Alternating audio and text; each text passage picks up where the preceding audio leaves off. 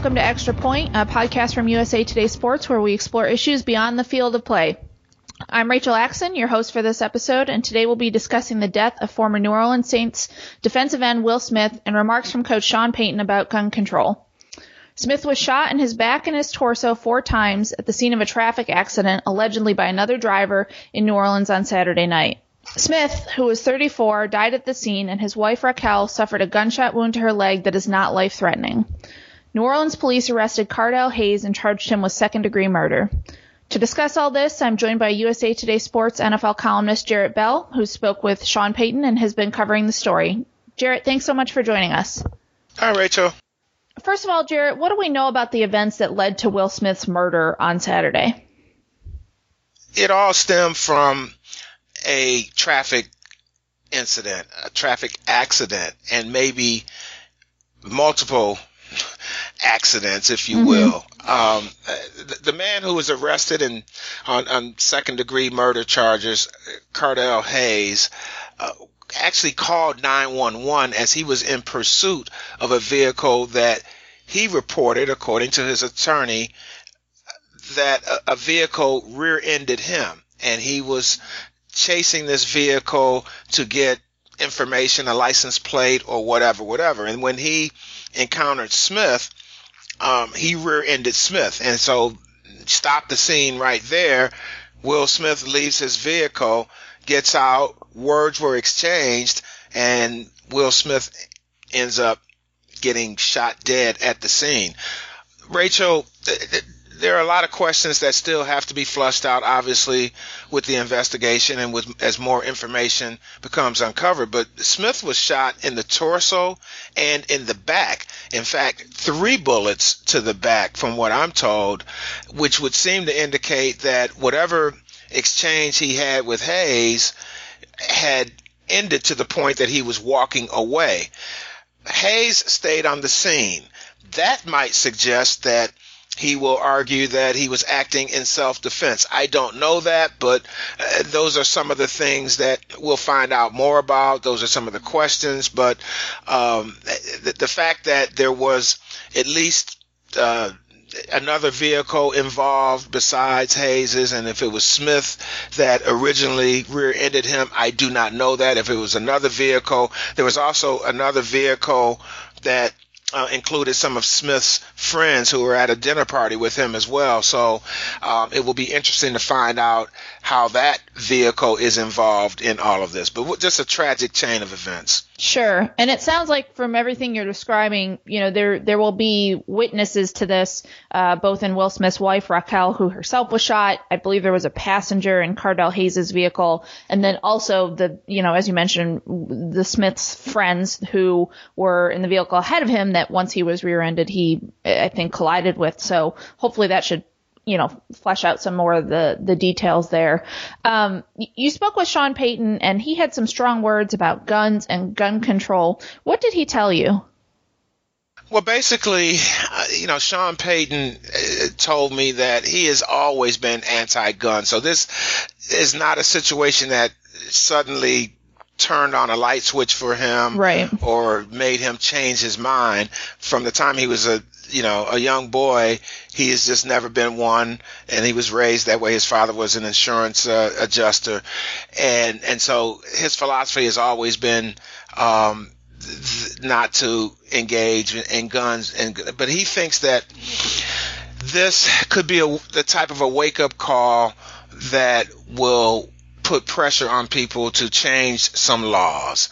And so it's very rare, Rachel, for coaches to, to kind of step out of the typical mm-hmm. NFL coach speak and talk about you know broader societal issues because there's so many sensitivities there and they have only so much expertise but Sean Payton I've I've known him for quite a while, and I've and he is a passionate guy. He's always been passionate, but I've never um, heard him as passionate and as emotional as he was today. I talked to him for a half hour, and he really just kind of you know let it out but i think his bottom line thought to this and and let me just say this too rachel um, he's definitely concerned about you know Smith's family and his kids Right. and and those sorts of things. But as he kind of processed this, it kind of got back to him to the to the to, to really hit home with him that I need to say something about this situation. And you know, the, the one of the things that he said to me, he says, "Hey, I'm." Trying to think about what I'm going to say and how I'm going to address it and so on and so forth. And and he said that he just felt compelled that he had to address this issue. Now, the other thing that he said that was interesting, and he's been there now for 10 years in New Orleans. And remember when he was hired, it was after Katrina, and the Saints were, you know, hand in hand with everybody else in the city in terms of trying to rebuild the the, um, the region. And he said that the the crime situation in New Orleans is as bad as he's ever seen it in his 10 years. And if you remember Katrina, Yeah. I mean, there was a lot of um, Looting and stuff going on, yeah, and, and kind of that whole situation was a, a powder keg for other reasons. Um, but Payton said that eh, one of the um, storylines that has been ongoing in New Orleans has been about the police department, which has been not only overhauled and has had its share of you know corruption issues, but is also undermanned and underfunded. And he says that um, that has really become such a problem that he described it as the wild, wild west. Oh, and wow. you, you talk about some of the gun violence that has gone on, not only in New Orleans, but in a lot of places. Um, you, you know, it, it's interesting too, Rachel, because we can look at some of the problems in urban America and it, it, and yeah, they have definite problems in certain ways for certain reasons. But when we think about all the gun violence in this country, um, that and all of the incidents that have happened at you know so many different types of places from schools to suburban communities to the inner cities um, i think that's kind of the spirit that payton wanted to express to me is that he thinks it's time for this country to kind of change its laws. And you know, he spent some time in England um, about 30 years ago when he was, you know, finishing up his his his playing career, brief playing career. They had a British football league, and he played Right. there. And one of the anecdotes that he shared with me was that, um, you know, there, there were you know, England, Great Britain, I mean, they kind of operate without guns being part of the society, and he just really wishes that um, not just because of this one incident, but just because of the gun violence in our country, that um, there really is a movement that would kind of change the laws, toughen the gun policies. Sure. I, I want to go back to a couple things that you mentioned there. Uh, you know, that it's unusual, one of those things being that it's unusual for NFL coaches to come out on political issues because, you know, one, they are trying to appeal to a universal audience and they don't always have the depth of knowledge that they would like. So I'm wondering, uh, how you, uh, were you surprised to see him speak so forcefully on something that, you know, in this country can be very polarizing? Oh, no doubt, no doubt. Um, I was very surprised by that. I, I'm not surprised that that Sean would be honest or upfront and you know kind of tell it as he sees it. But the depth of his um, conversation about it was was really revealing that this was something that that really really has bugged him, and not only just bugged him now, but has bugged him for a long time. And so when he kind of talked me through his personal history in terms of things he has um, uh, thought about over the years, and he, and he mentioned New York City and the tough gun policies in that city as being you know the type of example he'd like to see in other places. So like i said he had a lot of different layers that he kind of uncovered in talking about this. But yes um, just to get back to your original point about coaches um, speaking out on political issues I, I was trying to think well when's the last coach come out and said something? I, I almost think i have to go back to tony dungy and there were some you know some issues, um, societal issues eh, when he was coach of the Indianapolis Colts that he would speak out of, uh, about. But I don't even think that that was um, to the degree that that Sean um, you know, really kind of revealed his thoughts about this. It, it seems like he has a sense from what you're saying of the, the power that comes with that. You know, that if a high profile person like Will Smith dies, if uh, an NFL coach like him talks about it, that maybe there's some tangible effect. Do you do you feel like he had that sense of, you know, like I almost have a responsibility here to do something because I'm in the position to? I, I think so because the the one thing that he said to me is that he was trying to figure out what he wanted to say. Mm-hmm. Okay. And, you know, people who are in the limelight and get interviewed all the time are used to being interviewed and so they're very aware of what they say okay mm-hmm. sometimes you can catch someone in the heat of the moment like right after a game and maybe they'll say something that they regret but typically a head coach, a high profile quarterback, uh, someone who gets interviewed every single day, multiple times in many cases, um, they are aware of what they want to say. And so when he, when he told me that, hey, I had to think about what I really wanted to say and how I wanted to say it, and I felt like I had to say it because if I didn't, I would, I would feel worse about it by not speaking out. That spoke volumes um, in, in terms of um, him wanting to to get a certain message across that you know hopefully um, will make a difference.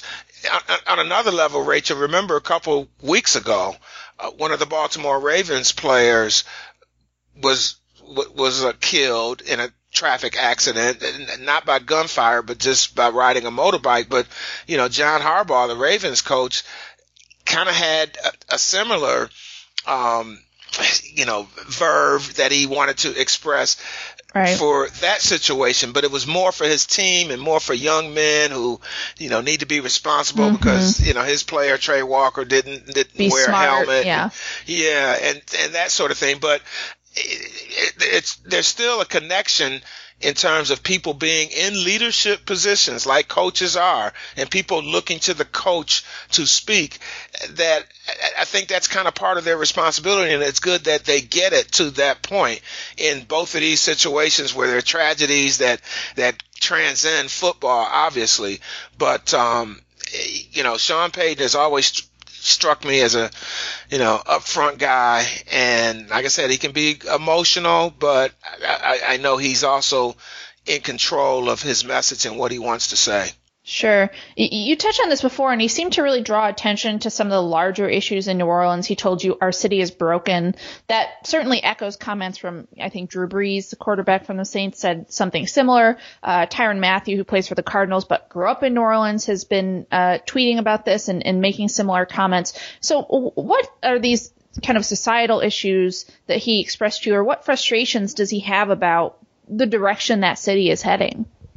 Yeah, I, I think the one thing that I could really kind of, you know, wrap my hands around from that part of the conversation was the the part that he uh, talked about the New Orleans Police Department being um, uh, undermanned, you know, and underfunded because of, you know, cutbacks and corruption and, and an overhaul, and you know that was the, the thing that really kind of, you know, illustrated it for him in terms of how some of these things could happen. Now he did not, and, and he, he did he did allow. He says, "Hey, I don't know everything about all of the details, but right. that's something that has been a lot of conversation about here locally." So he did kind of couch it to that degree, but obviously he's there. He knows the pulse of the city, um, and if it's been an ongoing story, um, that's his perspective. And there's you know something to it one way or another.